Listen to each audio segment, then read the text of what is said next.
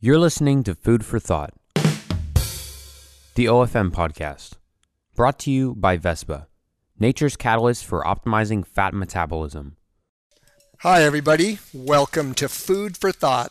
Today, it's my pleasure to bring on John Mahoney, and John has a pretty compelling story that we're going to go into about uh, living with cancer, but not only living, and I don't, I don't call him a cancer survivor. I'm going to call him a cancer thriver because um, when we talk about him and his his journey, we're going to see just how well he's thriving and the kind of numbers he's pulling on the bike.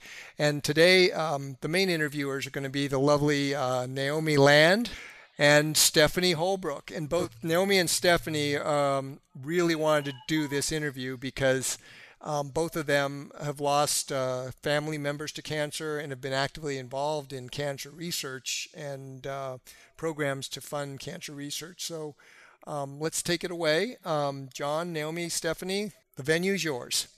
Thanks, John. Um, John, we would firstly like, well, thank you for um, coming and talking to us today about your story, but also we would like to hear a bit of background about you and and basically um, why you're here today? Yeah, absolutely. So, um, my name's uh, John Mahoney, and uh, I live in Chicago, Illinois, um, in the USA. Um, I'm 33 years old, um, and I have an anaplastic astrocytoma, uh, which is uh, essentially it's a brain tumor, which uh, can become uh, fairly aggressive if you don't do anything about it. Um, so I guess the uh, the bigger question is how do you go from being 33 years old and having a brain tumor to ending up uh, on a podcast uh, talking about uh, the OFM diet? And what I would say is that uh, when I got this brain tumor, I, I went uh, to see a doctor actually named Dr. Grimm, believe it or not, and he told me that essentially people that get uh, primary brain tumors have a uh, a two percent chance of survival, um, or looked at with a, a glass uh, mostly empty, a ninety eight chance, uh, ninety eight percent chance that you won't survive. Um, so, what uh, that started to trigger for me was uh, a, a, real goal to to to look at not just the standard of care, but to look at things that could be done to improve my odds uh, that that would not hurt me, uh, but would produce uh, you know some type of improvement over that two percent chance of survival. Um, so the, the, kind of you know through the the an awake uh, craniotomy at Johns Hopkins, uh, followed on by um, you know, radiation uh, with uh, temozolomide, which is a, a form of uh, chemotherapy that they use on uh, brain tumor patients because the uh, particle size is able to breach the blood-brain barrier. And then um, after I went through the uh, radiation with chemo, I, I went through, you know, six months of kind of follow-on temozolomide chemo, and it was during that uh, follow on chemo after the radiation that I found uh, some German research that indicated that uh, the ketogenic diet could have uh, uh, two uh, positive effects on people that have brain cancer. So, one of the positive effects is that, you know, if you have a brain tumor, people typically become seizure prone. so, managing seizures is very, very important. Um, and then the second thing uh, that the ketogenic uh, diet is thought to do is to put metabolic pressure on the tumor by reducing the amount of glucose that's available um, to the body. So I found that uh, during the, the, the, second round of, of chemo during that, uh, you know, chemo only round following radiation. How long so, ago were you diagnosed? Like, what's the that you found out about cancer until till now? How long was that?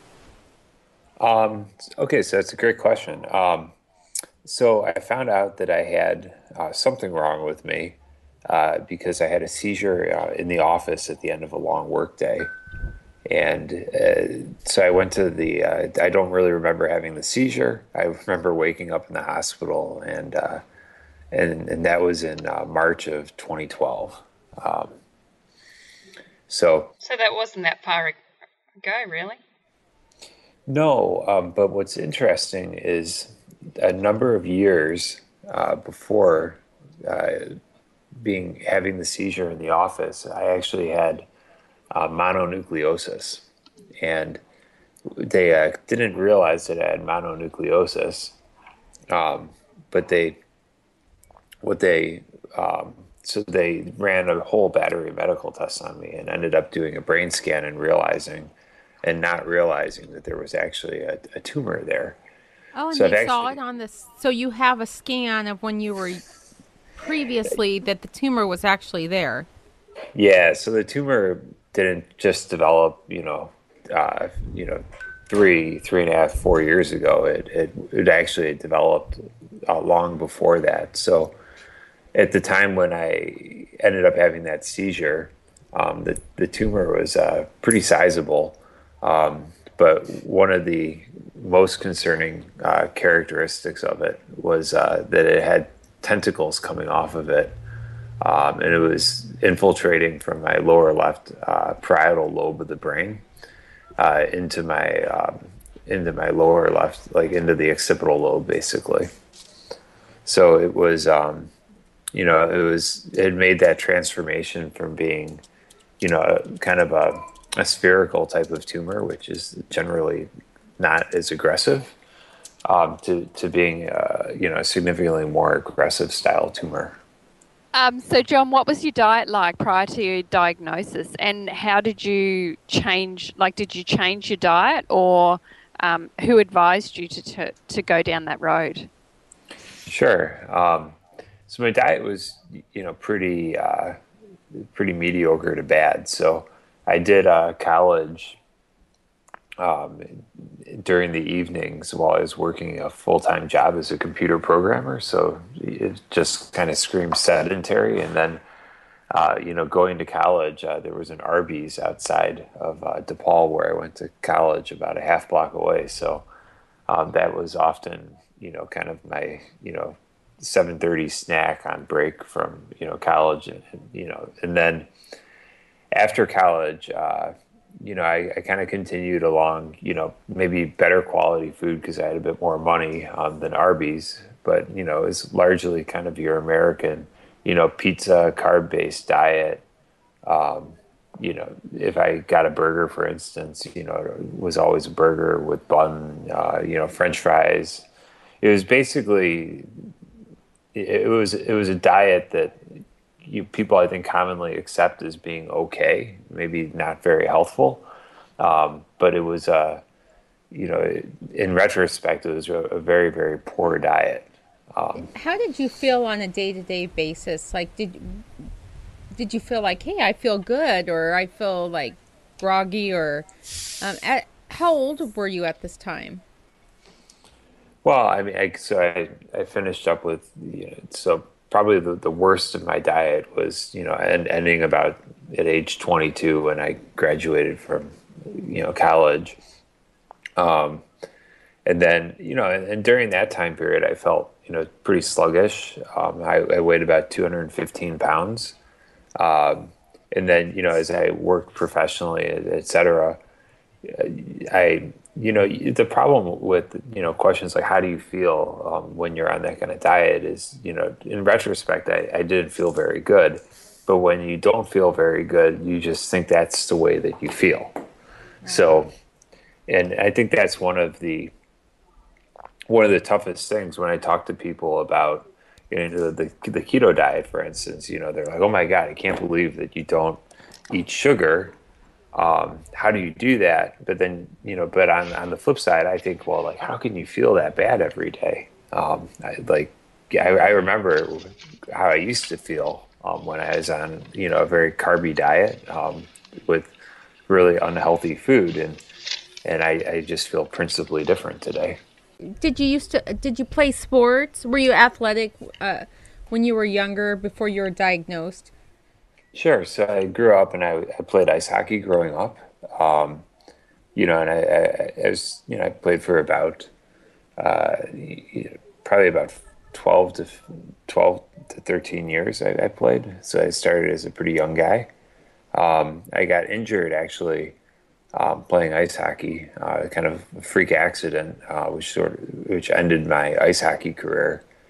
Um, and then after that, you know, I I didn't really do too much sports. Um, so, you know, I had a lot of sports early on in, in life. Then I had a pretty big gap, and right around the time that I actually got that mononucleosis, where they did the scan and, and didn't realize that there was a brain tumor in there, I had started to do some cycling. Um, not really uh, competitively, but just I kind of thought to myself, well, you know, I'm kind of getting older and I, I should have some kind of a hobby.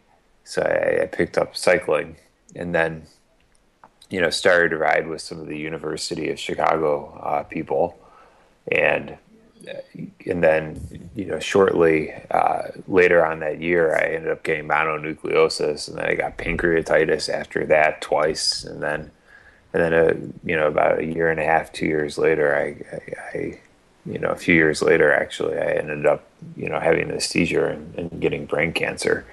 So, from a health perspective, um, it was. Uh, clearly it was not a good trend. So, how did you like? What made you change after you had the chemo and you had the treatment? What made you change your diet? Well, to a ketogenic well, diet. Sure. So, I've, all the during the treatment, I was looking at a lot of different information to, to try to to improve the odds, and I just yeah so there were there were a lot of different like pharmaceutical types of things that you could do. There were supplements that you could do um, and then there was the diet. And i remember uh, you know just thinking okay well you know i thought okay well at the beginning i thought well it'll be easy to get these pharmaceuticals and i couldn't have been more wrong about that and then and then I thought, well, you know, perhaps the supplements, you know, are, w- would be enough. And you know, I couldn't have been, you know, I, I didn't really feel like that was going to make a big enough impact to, to possibly save my life from a brain tumor. So then I thought, well, okay, the probably the most radical change I could do, and you know, I I'll just give it a shot is, is give up carbohydrates um, and, and, go into ketosis. You know, I thought, well, for for one, uh, losing uh, weight would probably be good because a lot of uh, toxins in the body are actually held in, in fat cells. So I thought if I could lose weight and, and get rid of fat, uh, that that I'd probably be relieving my body of some of the the undue stress that I put on it in, in the years leading up to you know getting cancer. So did the um, chronologist give you that diet? So what was their opinion of that diet? So actually, a doctor never gave me the diet per se. Um, so I, you know, I was uh, down at Johns Hopkins at the time, and I, I went in. I said, you know, I found this diet, called the ketogenic diet, and it seems like it may have a metabolic effect on brain tumors. And I really expected to be kind of laughed out of the uh, the room. Not that doctors at Johns Hopkins laugh people out of the room, but I just thought that it was going to sound like a little bit of a crazy guy, um, you know, saying that this could make a difference. And they were really, really supportive. Um, in fact, they were uh, uh, extremely supportive. So they, it turns out that um, from for children uh, that that have uh, problems with seizures, uh, that they do have you know nutritionists that that work with families uh, to put people on the ketosis ketogenic diet and, and, help the the children um, get into ketosis. So they helped me connect up with the the uh, neurologist that, that manages that group at, at Hopkins Oh, and then I worked so nice. with the dietitian. And that's great. Yeah, John Hopkins actually is um, one of the leading universities in bringing back ketogenic diets for uh, grand mal seizures and child uh, any other kind of childhood seizures. When, when my dad had cancer, I asked his oncologist about dietary recommendations because I was already on this same page. Uh, but they, they, the guy was completely no, it's not going to make any difference, and completely blew him off, and pretty much told him, you know, get your affairs in order. You're going to die, and nothing is going to save you. So um, I'm I'm very happy to hear that they were supportive of you. Yeah, they probably didn't think it was going to have much of a significant effect, but they're probably aware of it because of uh, the success they're having in the, the um, pediatric ward with the seizures there. Yeah, I mean, I think what I, they had actually, what I think actually really helped me stick on the diet because I did find it to be a real challenge to give up sugar. Was, um, you know, I'm a pretty type A personality guy, and the, uh, the, the the neuro-oncologist, she basically told me, she said, well, you know, we've been really trying to get a study funded to see how people that do the ketogenic diet do as compared to people who, you know, stay on kind of the standard American diet do with, you know, brain tumors. And the issue has been that nobody will fund this type of research because the the premise, you know, from you know the different fund, funders has been that a it would be very difficult to um, put the necessary controls around that type of a study to, to make it like scientifically valid. And then the other part was uh, that she told me was that you know nobody really thinks that people can stay on the ketogenic diet for you know the amount of time that it would take to perhaps make a difference. So I thought about that and I thought, well, why don't I be the I, will prove that I can do it. And that was kind of my A-type personality working for my benefit. That's awesome. I mean, yeah. I, I mean, it's been a few years. What did the, what was the prognosis that they they gave you? How much? How long did they give you? I know they said you had a two percent survival rate. Is that is that like a three year or a five year window, or what's what's the uh, window they give when they say that ninety eight percent so with the anaplastic astrocytoma, it's a little bit less certain, um, but you know, I I think that it kind of expected a recurrence, uh, you know, probably about six months ago. Um, so it's you know I've made it through uh, two statis- statistically significant uh, kind of goalposts in terms of like recurrence coming back. Um, and one of the things that that uh, I look at my scan, you know, in, in a few different ways uh, with the doctors, but we look at uh, obviously the the volume effect within the brain, so um, you know the pressure within the brain, uh, and then we also look at it, you know, a few other different ways. And what we've seen is that uh, with with people that get uh, brain tumors, you know, they get they get chemo and they get radiation, and what ends up happening is whatever tumor was there basically just doesn't do anything. Is, is typically what is seen, and in my case, what ended up happening was after I started that ketogenic diet during chemo, the next scan uh, looked maybe a tiny bit better. Um, I think it was I was, had been on uh, the ketogenic diet for about a month at that time, and then when I went for my nine month follow up scan after the surgery, there was actually a marked improvement uh, to the scan um, to the point where they didn't actually see. Um, you know, signs that there was an active tumor in there anymore. Uh, so, and, and then since then, the the area which the resection was, you know, that's still, uh, you know, I'll, I'll, get a little bit technical here, but I, will try to keep it high level. But there's always some uh, signal flare where the the surgery cavity is, and that signal flare has diminished over the last few years, uh, which is somewhat indicative that the inflammation in my brain has continued to go down. So if you were to look at my scan today, my my scan um, certainly doesn't look normal because there's a piece of my brain missing. Um, it also doesn't look normal because it, it, my brain is seeing a lot of radiation. Um, but the the parts of the scan that really you know light up when you put gadolinium contrast in or some other contrast agent are um, you know smaller and smaller over time, which is uh, really positive.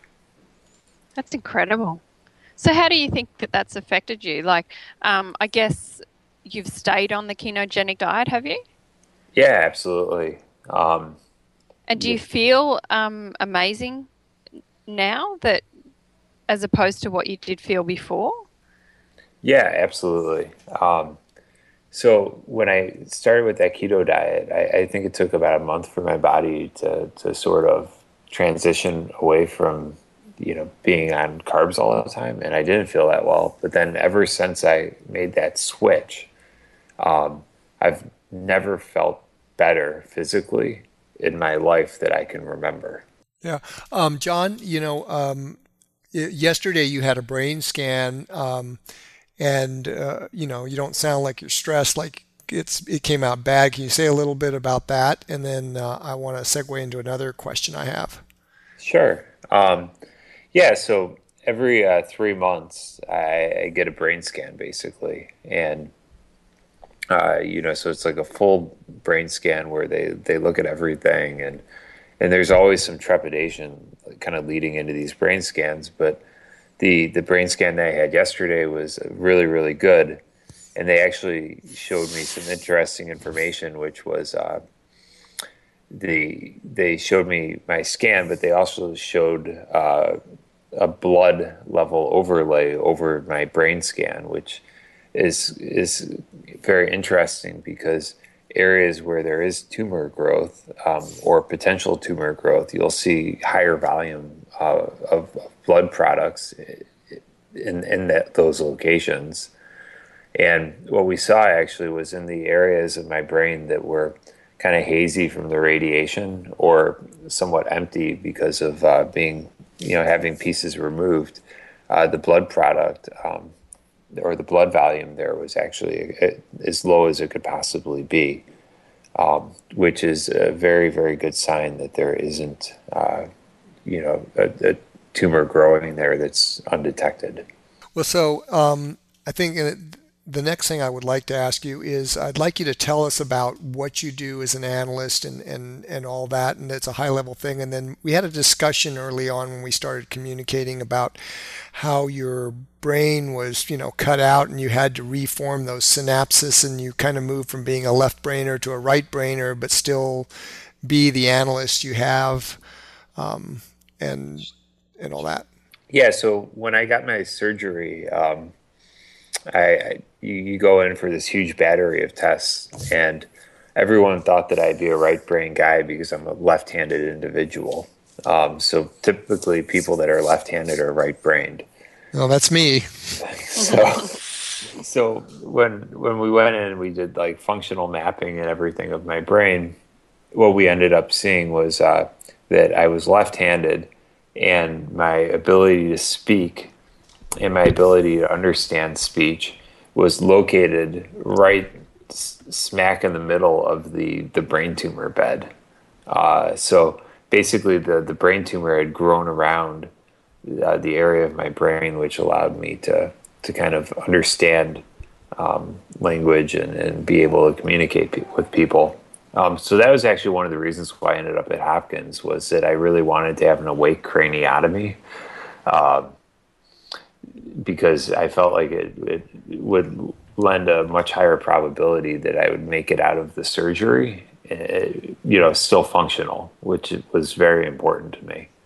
So, what happened was is that you know I was awake for the surgery. Um, I uh, I I remember uh, you know the whole thing very very clearly, and when I was actually in the middle of the surgery, I I decided you know, kind of at, you know, a few hours beforehand that what I should do is I should start talking about some of my medical theories as to how the surgery could be performed more efficiently.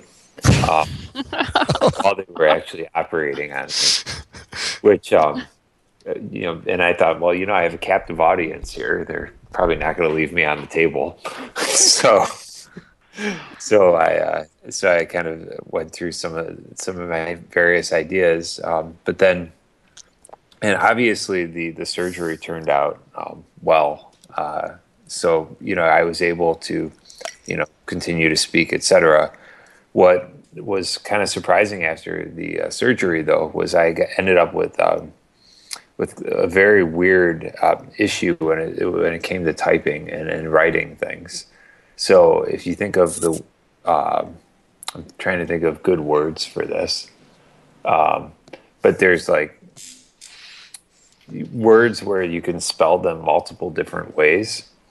I might and, or they they or I don't know. Now I can't think of it, but yeah, I understand. Yeah, as, as soon as as soon as uh, as soon as you try to think of one, you'll forget. But um, you know, like like they or or or like there, or there there like it there is a perfect example in fact that there was and there yeah. yes in fact there there and there was the one that i stumbled onto first so so I, I, remember when i woke up from the surgery you know um, you know because they, they put you under uh, when they put your skull back on so when i woke up in, in the recovery after the surgery I, you know, I had, you know, a message that I wanted to send out to all the people that were kind of like wanting to make sure I was okay. So I said to, to Allison, I said, who's my wife, I said, Hey, I need the computer. I want to type out an email. And I started typing and it started coming out like gibberish. Uh, so I then gave the computer back and I dictated uh, uh, an, an, email um, that I wanted her to send on my behalf. But I ended up um, having to kind of move my brain from the, the left side of my head to the right side, which is not uh, usually found uh, to be successful in, in brain tumor patients. So, um, and nobody really has an answer for why, um, when they did follow up fMRIs, that on how I ended up ending up with my brain on the right hand side. But some of my theories as to, to why that happened is, uh, you know, perhaps I ended up, perhaps it had to do with uh, with some of the some of the different things that I tried to do to retrain my mind, but it didn't fully end up moving until after I had been on the ketogenic diet um, and a very nutrient dense diet. So so I think that that nutrient density may actually be fundamentally important to to allowing your brain to, to recover from traumatic injury. Yeah, there's there's a lot of research out there about how ketogenic diets and especially when you add the nutrient density, um, brain cells can regenerate and brain synapses can rewire themselves. Plus, the inflammation is markedly lower. John, did they at John Hopkins whenever you were they were rescanning you and the doctor saw that wow, this guy's making a great recovery. He's able to use more of his brain and we weren't expecting that. Did they attribute it to the ketogenic diet or did they comment on it? No, I mean they I mean they you know if you uh, no, I mean the doctors always are, you know, want to find like a cohort of people because otherwise it's like a study of one person. It's not really statistically significant. Right. But you know, so you won't, you know, hear a doctor at Hopkins say, "Well, the ketogenic diet moved his brain, you know, from one side to the other," because um, I was the only person I think that they were really studying in that study. Um, but it, and it was more of an imaging study where it became kind of a they had seen the the outcome just because they were looking at something else. Um, but I, I do think that the you know the there is an, an acceptance, especially especially at Hopkins, that that that being on not just you know a healthful diet of like let's say a blend of good nutrients, but actually being in ketosis um, can can be very helpful. you know, it's I, I am actually I've met other people through having a brain tumor that that also independently found out about the ketogenic diet and, and started doing it. And I have a very good friend uh, who who did so independently, and he had gone through two recurrences and of a GBM, which is a very very fatal type of uh, brain tumor, like very quickly fatal, and and he ended up starting the ketogenic diet um, while he was on Avastin, and and ended up um, same effect. The uh, the tumor uh, has disappeared from his scans. Oh, awesome! Um, I mean, can you talk a little bit about what you're doing now? I mean, you had to run into Peter somehow, so um, and I'm guessing it's cycling. So, can you talk a little bit about that? How you found out about the OFM program? Well, sure.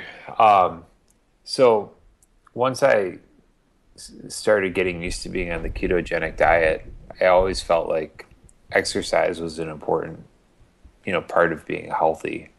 So I started, um, you know, walking as I was going through radiation, and I started, uh, you know, I started running. Um, you know, as, as I was kind of getting stronger um, with the treatment and, and, so on and so forth.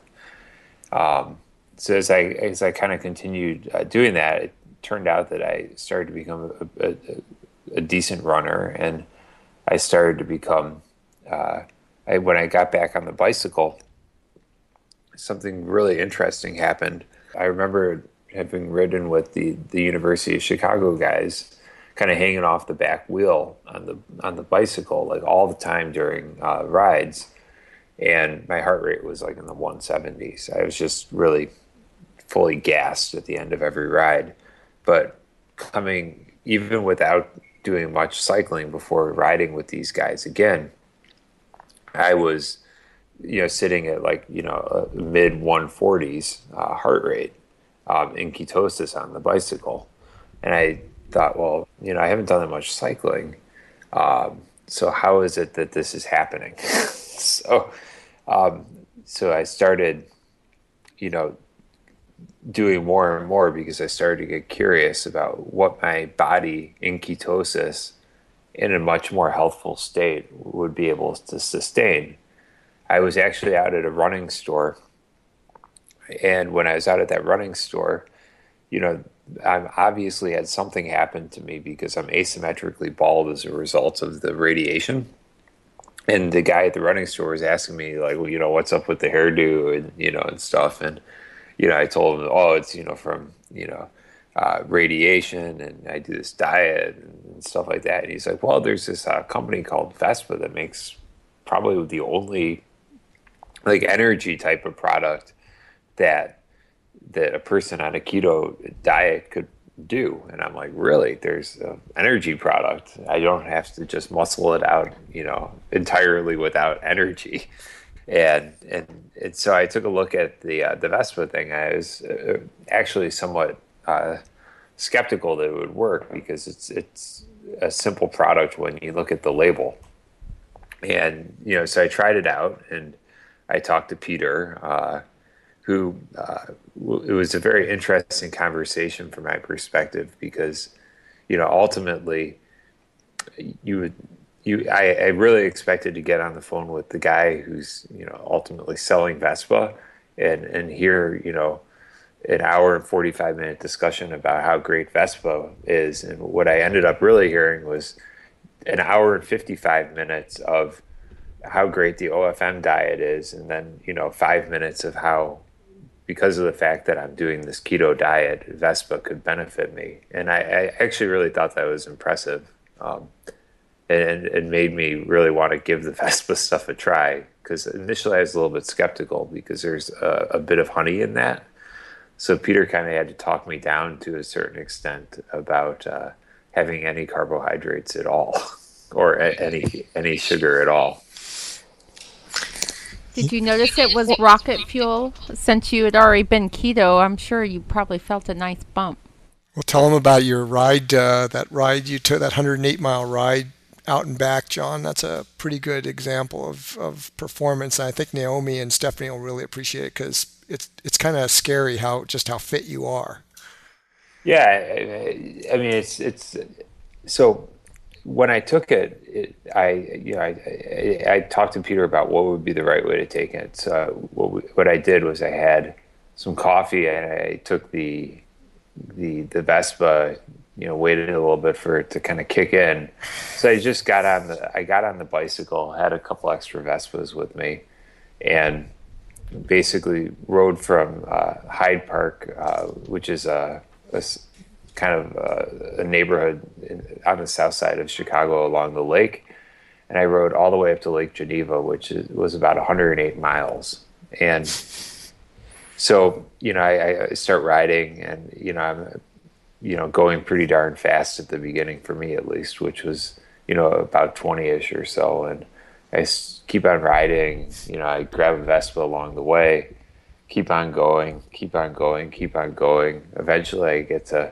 to Lake Geneva, 108 miles away, and I, I take a look at the, at how long I stopped over the entirety of that trip. And, basically I had ridden continuously without stopping except to get some water. Um, but it was uh, you know 25 minutes of stopping time and and you know about a little bit under six hours of riding time to get 108 miles, which is pretty good for me. I'm not uh, wow. Uh, that's a still phenomenal pretty cyclist. Well, but, I would say that's pretty good for someone who had a death sentence. You know, not that long ago, and that's pretty darn good anyway. 108 well, miles. How many people do centuries and average 20 miles per hour? Not a ton. No, that's right. well, and the other the other thing that a lot of uh, cyclists, especially the people who do centuries, can't quite figure out is you did that on just Vespa and water, correct? Oh yeah, no, I, that was it. I mean, I took I took a total of three Vespas. So one before I started one, uh, you know, I think at about the two and a half hour mark, and then one after that. And when I got up there, I just walked in and you know, leaned my bike up against the wall, and uh, everyone was like expecting me to look like I had. Uh, you, you know, was going to fall over, and I just sat down and started having a conversation with people. I felt, it, I didn't I didn't feel beat up, and that's you know, awesome. I, so it, it was, um, what what I think I've noticed is that it, it you don't feel like you're working as hard while you you have the Vespa kind of in your system, and the the recovery um, when you stop, it it seems like you feel good very very quickly, uh, and you may not even feel bad at all. I, I know that you guys on the phone are, are you know really really serious athletes, but for I me, I was John, I don't know if I'm a more serious athlete than you. I'm a I'm a smell the roses athlete. I think you're a pretty serious athlete, John, because you know you're competing against something pretty significant that we don't have to compete against. Yeah, yeah I, would, right. I would say yep. that you are sound pretty serious to me. People who are not serious athletes ride 20 miles and then they call it like, "Wow, I I'm that's 108 miles just to see if you can do it and and after the treatment that's that's impressive. And then you you rode home the next day on that on a different route, was it? Yeah, so I just I took a different, you know, 100, you know, it actually worked out to be about 108 miles again, but came back down from there back to Chicago. So one, you know, I really like cycling because you just see so much and it's it's fun to I like going fast, so it's fun if you can go fast and feel good while doing it. So John, I'm going to bump ahead here a little bit, but um, you're an analyst with a technology company, and you've been able to hold down a high level analyst job. Um, pretty high pressure job but then why don't you tell the girls your your story about your little romance story with your wife and all when you got the diagnosis and and where you guys are now because that's a pretty inspirational story, and I think the the girls would love to hear that.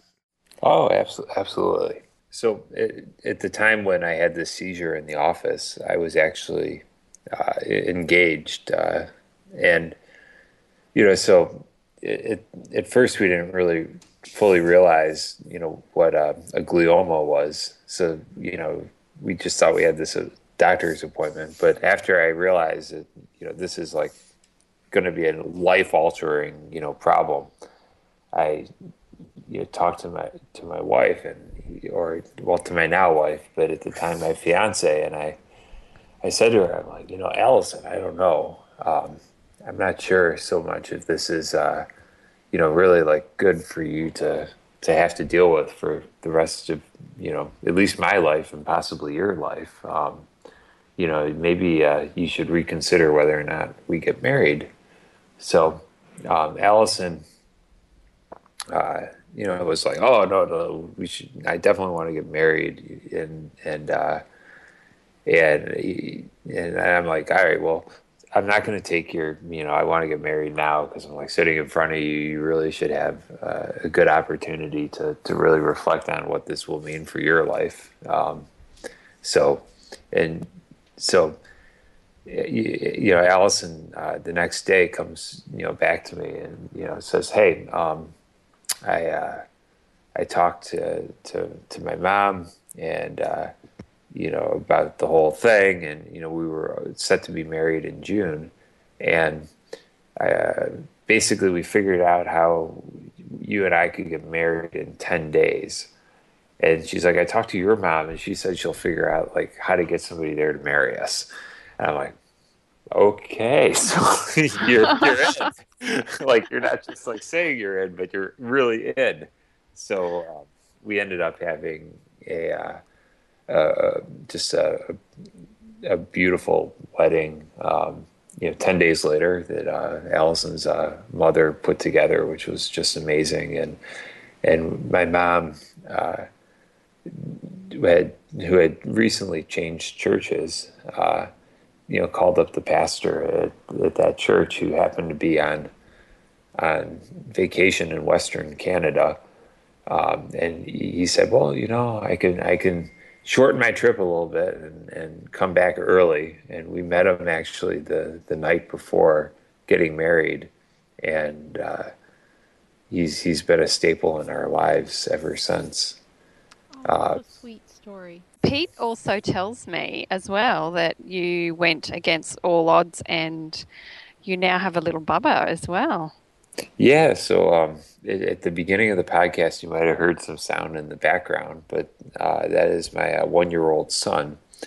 Uh, and we, uh, one of the things that happens before you you have a brain resection is, and then you go through chemo, is that they want to capture sperm and all this other stuff. And when I was going through the sperm banking process, it was you know pretty challenging because they look at motility and all these other metrics uh, that I hope people don't ever have to to deal with trying to to conceive you know naturally and they can't do it because it's just stressful. But um, ultimately, my sperm was lazy sperm, and uh, that was before all the treatments. And we uh, my my wife, uh, you know, is very organized, and she was, you know, talking to the insurance companies, you know, about wanting to have a baby and and you know, trying to figure out if they would, you know, pay for fertility related stuff so that you know we could, you know, get it done, so to speak. And the one of the uh, the insurance people was like, "Well, have you guys tried to have a baby?" and my wife's like, "Well, no, we don't know that we can." So we we went to the doctor, and it was uh, pretty funny because one of my uh, it was a doctor in Chicago that we went to that follows me locally, and the doctor pulls out uh, some medical research, which was basically saying that I was far enough out from from having uh, uh, you know chemo that it would be safe to try to conceive a baby naturally. So Allison was like, all right, well, I guess we have to try naturally now because we're able to, and et cetera. And, and let's face it, that's not like that's a bad uh, thing to try to do anyway. So um, we, uh, you know, we started trying to have a baby, and, and instant, like immediately, um, Allison was pregnant. It was really, really shocking. Oh, great. That's awesome. Yeah. That's defeating all odds, really. Like, you couldn't even ask for anything better than getting the all clear and then being able to fall so naturally because IVF is such a hard journey to go through. Um, yeah. And do you think that that was the paleo diet? The the Keto? um, ketogenic diet, sorry? You know, I, I'm not. So what I think it, I I've also read uh, some of the Weston A. Price Foundation information about nutrient dense diets, and what you know I found was that nutrient density and high fat is is culturally part of you know these kind of indigenous populations ways that to have for people to be able to conceive children. And without us knowing it uh, because allison also kind of hopped on board with the keto diet um, you know she had basically been doing the high fat um, you know nutrient laden diet like i was doing so both of us had essentially primed ourselves unknowingly to, to be able to have a, a very healthy child That's wonderful. so that's Yes. what I, I really attribute attributed to, um, you know, a good blend of fats, um, along with, you know, being in, you know, ketosis and, and giving your body just a, a ton of nutrients. One, one thing that, you know, that, which kind of disappoints me sometimes when, you know, you go to, to talk to a doctor about the ketogenic diet is that bacon, you know, spam, uh, you know, just eggs generally are, are things that are advocated for by doctors to be on the ke- ketogenic diet. You know, it's really about a ratio of fat uh, to protein to carbs for, for those doctors. And I feel like in the discussion around the ketogenic diet, that there also needs to be a discussion around the quality of the food that you're eating. From Exactly. the the beginning Yeah. of when I started the diet, I just was very suspicious of of the fact that like spam was going to do the body good. it seemed very counterintuitive to me. So, in, in doing that, the keto diet, my my focus was also around like grass fed, um, organic foods, um, you know, non GMO products, because I, I felt like if you're going to go through the effort of, of trying to cut out sugar, you might as well do a little bit extra effort to put quality food into your diet. Yeah, that's right. John, did you ever look at anything also in regards to the chemical load in your environment? Did you look at, in addition to eating clean food, like change your cleaning products and and that sort of thing? Yeah, so I, I can't take credit for that one, but my wife uh, started looking at all that, and and she like literally went in the closet and like tossed everything and and and ordered you know all the you know organic you know like non-toxic uh, cleaning products.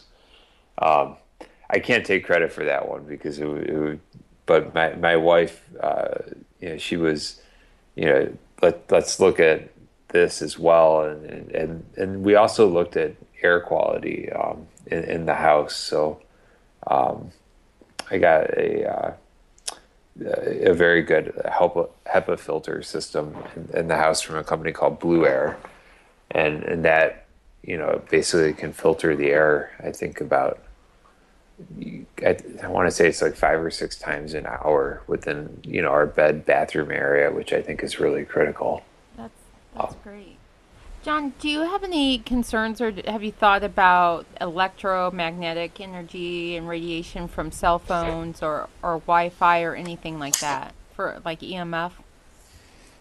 Because Yeah, you're in I- that job, John, aren't you? Like, tell us Yeah. a little bit as well about what you're working in. I hear that your IQ is fairly quite high, and um, you have quite uh, quite a hard job. Yeah, well, I so I work in in uh, at, at a, a global um, investment bank, um, and but I work on the technology side of of that, and and the the technology, even though it's it's not like a straight up technology company, is incredibly complex because uh, the firm uh, that I work for, we we we clear uh, about 13% of the world's uh, futures uh, and derivatives trades. So um, I used to manage the uh, the platform actually that that that is responsible for all the reporting to customers, et cetera. Um, so it's a, it's a, a, very highly technical job.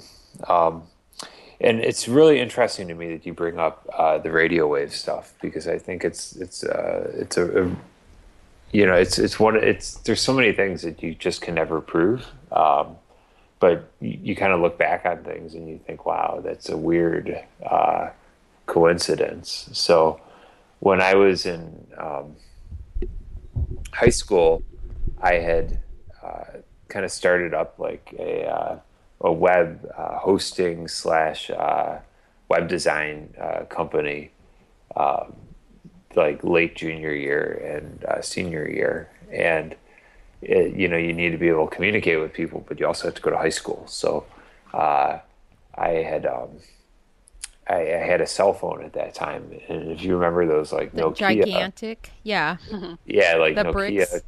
No, it wasn't the brick phone. Thank oh, God. Oh well, you're younger than me. We had, Yes. a, but it was an analog large phone.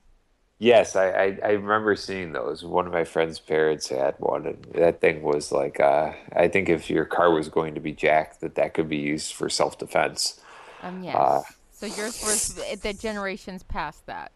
Yes, but it was one of the uh, those kind of Nokia analog phones, and the um, being that I'm left-handed, when I would have phone calls with people, I would typically hold the, you know the phone up to my left ear, and you know it could be coincidence, but that's right around the area where the brain tumor uh, showed up. Um, you know, and, and there's you know a lot of people say that that you know the radio frequency stuff is safe, um, and then but yet you know when you look at uh, at cell phones now, people start uh, listing out the amount of energy that the cell phone emits uh, as, as kind of a metric that people look at, which was forced in Europe uh, first.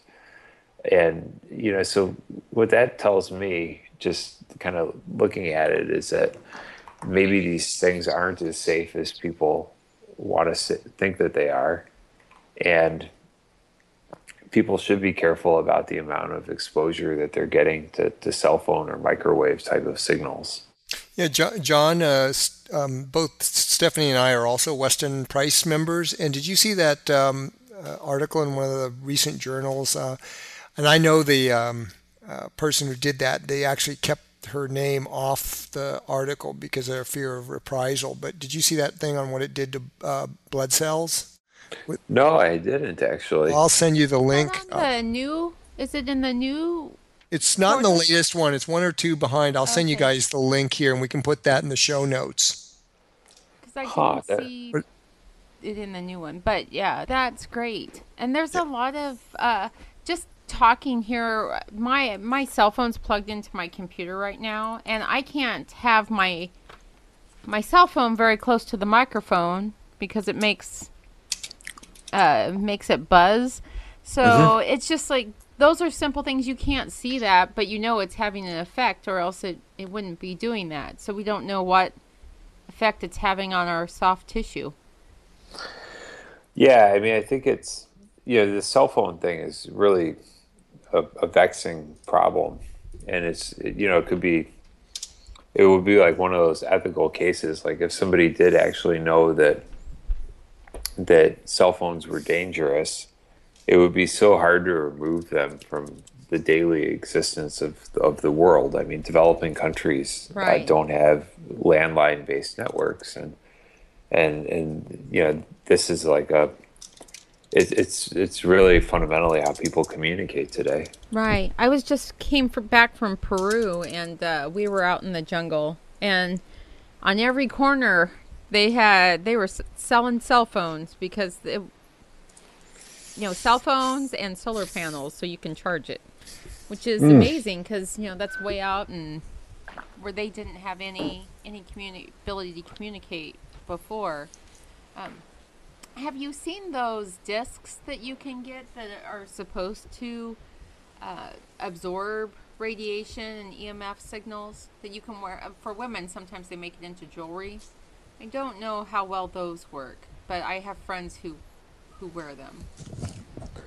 You know, I I haven't um, I haven't seen the, the the disc thing, and I you know I've heard of products like that, you know, where you know perhaps you know they make some impact, but I've, I've always been somewhat skeptical, you know, and I don't know the exact product, but uh, the, somewhat skeptical that you, you could wear something around your wrist per se, and, and that's going to somehow have an impact on what your brain is getting in terms of you know electromagnetic radiation. Um, right. It's just, you know, I, I, I feel like, you know, sometimes in the you know th- that people try to to really uh, profit off of you know a, a perceived issue and, and, even and they don't always you know put out a product that really helps people but they certainly put out a product that helps them line their product their po- pockets right i i agree so i actually i don't own one but i have friends who do and i always think i wonder how well that works and how well it's tested Yes, yeah. But apparently, I don't wonder enough to look at it any further. Yeah, I haven't really done much research myself. I, am more just uh, being the skeptic. So, John, um, I just want to ask you one more quick question. I just want to. Can you tell us about your lifestyle um, and how your family have worked out um, what you've been doing for a while? Sure. Um, so my lifestyle kind of pre-cancer and everything was uh, very you know work all the time and my lifestyle now is is is you know work you know a, a pretty intense uh, you know day but then be done when you're done. Um, so you know I've kind of uh, put a lot more focus on you know family time and, and also a lot more focus on you know not trying to fit exercise in, but making sure that exercise is something that happens on a daily basis because I find that my productivity goes up dramatically when I when I do that. Um, and as as from a family side of things, uh, you know, we've been we've been really really lucky. Uh, as, when Allison was pregnant and and you know everyone you know guys in the office love to kind of kind of joke with the the guy who has a pregnant wife. Uh, you know about you know how crazy it's going to be when the baby's born and how life's going to be you know totally disrupted and and, and you're never going to sleep ever again and and mm-hmm. and we were uh, super super lucky uh, um, but I think also it may have had to do with our, our son getting the you know good food, but he uh, started sleeping through the night, uh, pretty much at like two two and a half months, and he, even when he wasn't sleeping through the night, his waking up to to be fed and everything like that was extremely. Uh, uh it was extremely regular. So, you know, when he was first born, you know, it was every three hours or so. And he was like three hours, like you didn't need an alarm clock. You know, it was, you could just walk over every three hours and he was ready. And then, you know, as it kind of pushed out, he was sleeping through the night at uh, about four months old, which was, you know, amazing. That is um, incredible. Yeah. And, you know, food wise, um, we actually we we feed Dennis. Uh, that's my son's name. Um, a pretty pretty much like a, a paleo a style diet. So we don't we don't have uh, you know flour and and and ever all of those things in his diet. We have a very natural diet and, and actually I do a lot of the cooking and, and my wife does the cooking as well um, for for what he eats. So we're not, you know, going to the Whole Foods or, or the Jewel Osco. uh, to buy food. Uh, we're, we're making it at home for him. And I think that that really, really, really helps. Uh, really, really has helped his development. It's it's funny. My my wife and I go back and forth about.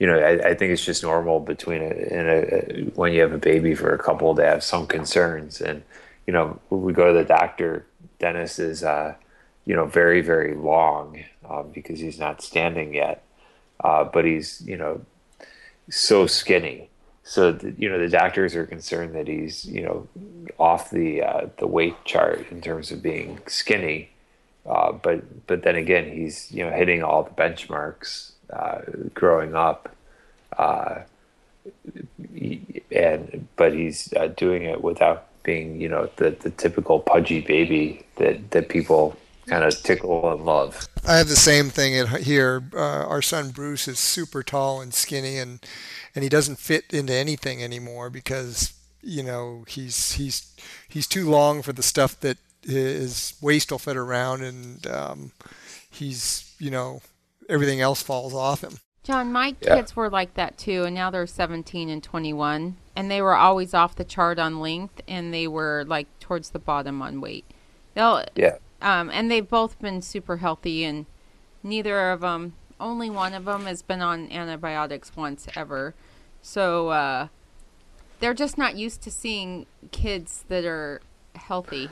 Because I had one time, my son had a little bit of sniffles, and I, you know, I had never seen it before, and I think he was three or four. And I took him in, thinking, "Oh my gosh, he's so sh- sick." And the doctor's like, "Why are you here?"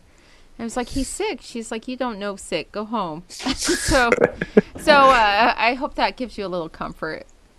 Oh, I'm I'm I'm comfortable. I'm, after uh, this podcast comes out, I'm going to play it for my wife. Uh, she'll she'll get a kick out of it because that's the uh, the going back and forth. Is you know I'm happy that he's uh, long and lanky because I think that that kids are are, are pudgy these days due to a lot of the the advertising that is frankly unethical um, in the food that's pushed on them. And and I'm, I'm I'm actually very happy that he's on the bottom of the chart because those charts are created, you know, by you know the average. In, in our family too, we've I, one thing that I didn't mention earlier, but your comment about the health of your your child is is that when my my white blood cell counts and my lymphocyte counts uh, have been low all throughout treatment. In fact, when I was being treated on for chemo, my my they would have to delay each round of the chemo because it was uh, my body needed time to basically recover the white blood cells. And what you know, with the levels that I have, like when everybody falls ill at the office, you know, I would expect that I would be like the first man down, so to speak, because uh, you know I still have some effects um, in, in my immune system. But what I find really interesting is that I have not been sick since my surgery and, and getting on this diet. Uh, which sounds you know preposterous because if you look at like a, a, CBC panel on me or something like that, you you you would never bet that I haven't been sick, but it's just the case. Um, so I think that there's kind of an X factor in terms of your immune system, et cetera, that that science hasn't really figured out yet uh, how to measure. Uh, that that you know with the right diet. Um, the the right supplementation and, and, and the right level of exercise that that your body kind of gets to. Yeah, John, are you uh, uh, watching your vitamin D levels, your 25 hydroxy vitamin D, and are you? Yeah, so I, it is one of the the tests that I watch. Um, the I think my last number was you know 50, um, which was kind of in the mid range. Um, I, I, have added some um, you know vitamin D into the supplementation, uh, and you know it's it's one of those things which when I go to the lab, it's it's, it's a test that always gets pulled for me.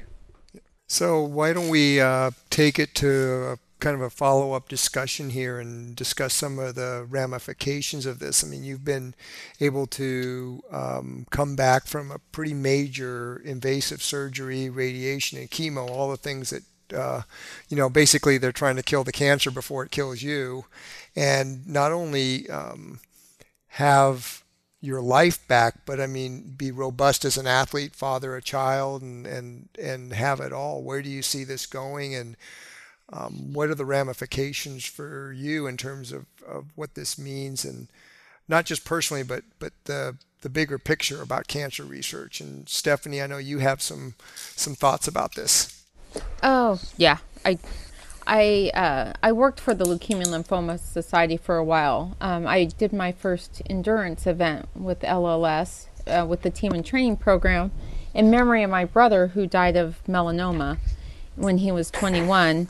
And then I, I enjoyed the program so much that I decided to, uh, when they had an opening, apply for a job at LLS and the Leukemia Lymphoma Society. And then um, after working there a couple years, I realized that you know the backside wasn't so as pretty as the front side of it, but um, that they funded a lot of different drugs and not really funded um, nutrition research. And they did they do do patient aid, which I think is great, but um, it wasn't. They were working us really hard. Um, it was a very stressful job and it was always about coming up with more and more you know dollars for research. And all the dollars were just you know pulling into more drug research. And um, and they they reveled in the idea that they they thought about that they were coming up with a drug that they could stay on forever. So their goal wasn't even to cure cancer. The goal was to come up with a drug that that could keep their cancer at bay uh, for infinity for the rest of your life, which of course, you know, keeps a the drug company making money, but it doesn't actually help the patient that much. I I mean, if you're surviving, it definitely helps the patient, but I just thought there could have been a better way, and they didn't treat their employees very well. So that um, that in itself, I ended up leaving after two years, and I I have friends who still do Leukemia and Lymphoma Society fundraising events, and I really have a hard time donating money to them. I want to help them reach their goal because I think there's more to the pro, you know, the actual getting people doing sports and stuff. But uh, I think is beneficial. But the um, I'm leery about any charity that funds cancer research after working for a charity or any research. that I mean, we've I've been associated with the um, different, uh, you know, Tour de Cure and American Diabetes and uh, um, the the MS, multiple sclerosis. I mean, all those organizations they spend a lot of resources. You're funding a lot of drug research instead of healthy body prevention research. John, what do you think about that? Know, I think the, the, the cancer research ultimately ends up getting funded because the, the drug companies and the uh, you know have have a huge interest in, in getting the next patent uh, so that they can sell a drug at, at, a, at a cost which burdens the population uh, you know dramatically. Um, I, I, couldn't agree more about the nutritional research, and I think it's uh, sad that uh, that uh, that that there's not more nutritional research done because it, and it, it frankly makes sense economically to have nutritional research because it's something which is is cheap, um, and it and if you can if you can make a meaningful impact uh, by improving someone's health nutritionally, that's that's uh, it's like a no-brainer for me at least. Uh, but it's uh, apparently uh, very difficult for government agencies, et cetera, to wrap their heads around that. Um, you know, I, I, I, and you know, I think that with different, you know, I've started to work with the Livestrong organization, which is uh, somewhat ironic because you know they've had uh, a lot of bad press, especially around cycling, um, but uh, due to Lance, but one thing that I found to be really, really good about their their goals as, as a charity is it's around patient aid um, and, and helping kind of navigate um, you know, through having like a cancer diagnosis and, and finding the right doctors, et cetera, um, and more around that, that soft area, which a lot of times people kind of miss.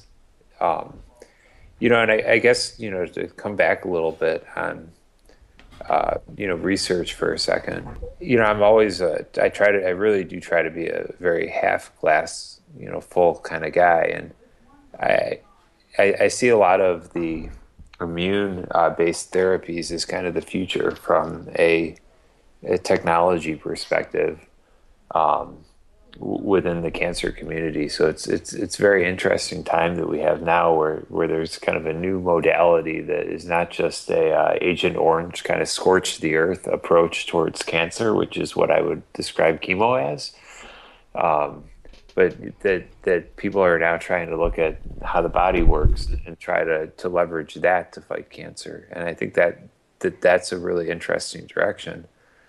What makes me sad though is that I feel like the different you know mega companies and pharmaceutical companies in the space all have different keys to to ultimately succeeding in the fight against cancer. Um, you know, there's delivery, there's uh, you know the the right gene expression you know you need to target et cetera and you it's unfortunate that these companies um, have these small pieces of the overall solution um, and they're they they're not uh, heavily financially incentivized to work together and you know I think to my background with computers and I remember thinking when open source computing started that that was just crazy. How was anyone going to make a buck on open source computing? And uh, at, at, the end of the day, I really hope that you know people have certainly made uh, money with open source computing, and they've done very very well. And I hope that medicine evolves to be more patient uh, centric and success oriented. and they look at something like open source medicine. Yeah, I agree 110%. I think that that is a a good goal. Naomi, you want to talk a little bit about your work um, with cancer? Well, I've been really fortunate um, over here in Australia. I've been part of the Tour de Cure family, and in saying that, um, we actually, as a team, we go through to schools and we educate them to be fit, be healthy and be happy. So then they can take that on to their parents as well. So looking at what they're eating, um, looking at being active and being happy, you know, like being happy in life as well through um, just basically helping each other and doing all sorts of things for for each other. So um, I really enjoy that. I've raised probably um, approximately forty thousand dollars so far throughout um, through cancer. They have they have funded eight successful cancer projects over here in Australia, but they also give it to the treatment and um, through the communities as well. So I just think that maybe Australia is a little bit um, ahead of America in that respect because they are open to to the diet being very much a cause of um, cancer, but also the happy and healthy um, that we have to be in our lives to to fight cancer as well. Yeah, well, the, the it's kind of interesting, John. I don't know if you're aware, but the, there's a a movement called Low Carb Down Under, and it's really taken hold in Australia in a way that uh, the United States still has a ways to go. As much as um, ketogenic diets and low carb and fat adaptation are getting out there, uh, it's really kind of taken off in Australia. I'll have to look yes. at that low carb down under. That's interesting. I um, yeah, I mean, I, I speak at um, my mom is actually a teacher, so I've gone and, and spoken at her school, and I, you know, I think that, and it, the, the diet and the exercise, the sooner that you can get people um, oriented in that direction, you know, the better off that that people are. I mean, it's it's just uh, you know to, to, catch kids early when you can make such a huge inflection in their life by doing small things uh, is, is is super important, and and that's actually one of the I didn't know too much about uh, you know Livestrong a number of years ago, um, but I always thought their name resonated well with you know trying to do your best at things. And when I've talked to to people about the the organization and and and about you know athletics and about you know doing the right things on a daily basis and when you don't getting back on the horse and, and moving on again i think that's uh that that's been you know a really good message especially for kids. Mm, yes okay well we've got a um, you're really the kind of the uh, embody the whole live strong uh, persona. So we'll have to close it up here. Um, John, thanks very much for sharing your story with us. I'm, I'm sure uh, Naomi and Stephanie are, are inspired uh, based on their stories and their histories, and um, hopefully we can get other people to realize that um, you know getting the sugar out of this out of the diet as much as possible, and then just using it strategically is probably a good thing for a number of reasons. Yeah, I think I think your information is is very useful for all kinds of folks, and it it would be great to have more patients, more cancer survivors like you who thrive after after you change your diet. So I think it's yeah. that's an inspiration for for everyone. Well, thank you guys. I I uh, I see what you guys are doing as well, and it's uh, it's frankly incredible. At some point, uh, uh maybe I'll give a, an ultra marathon or something a, a, a chance.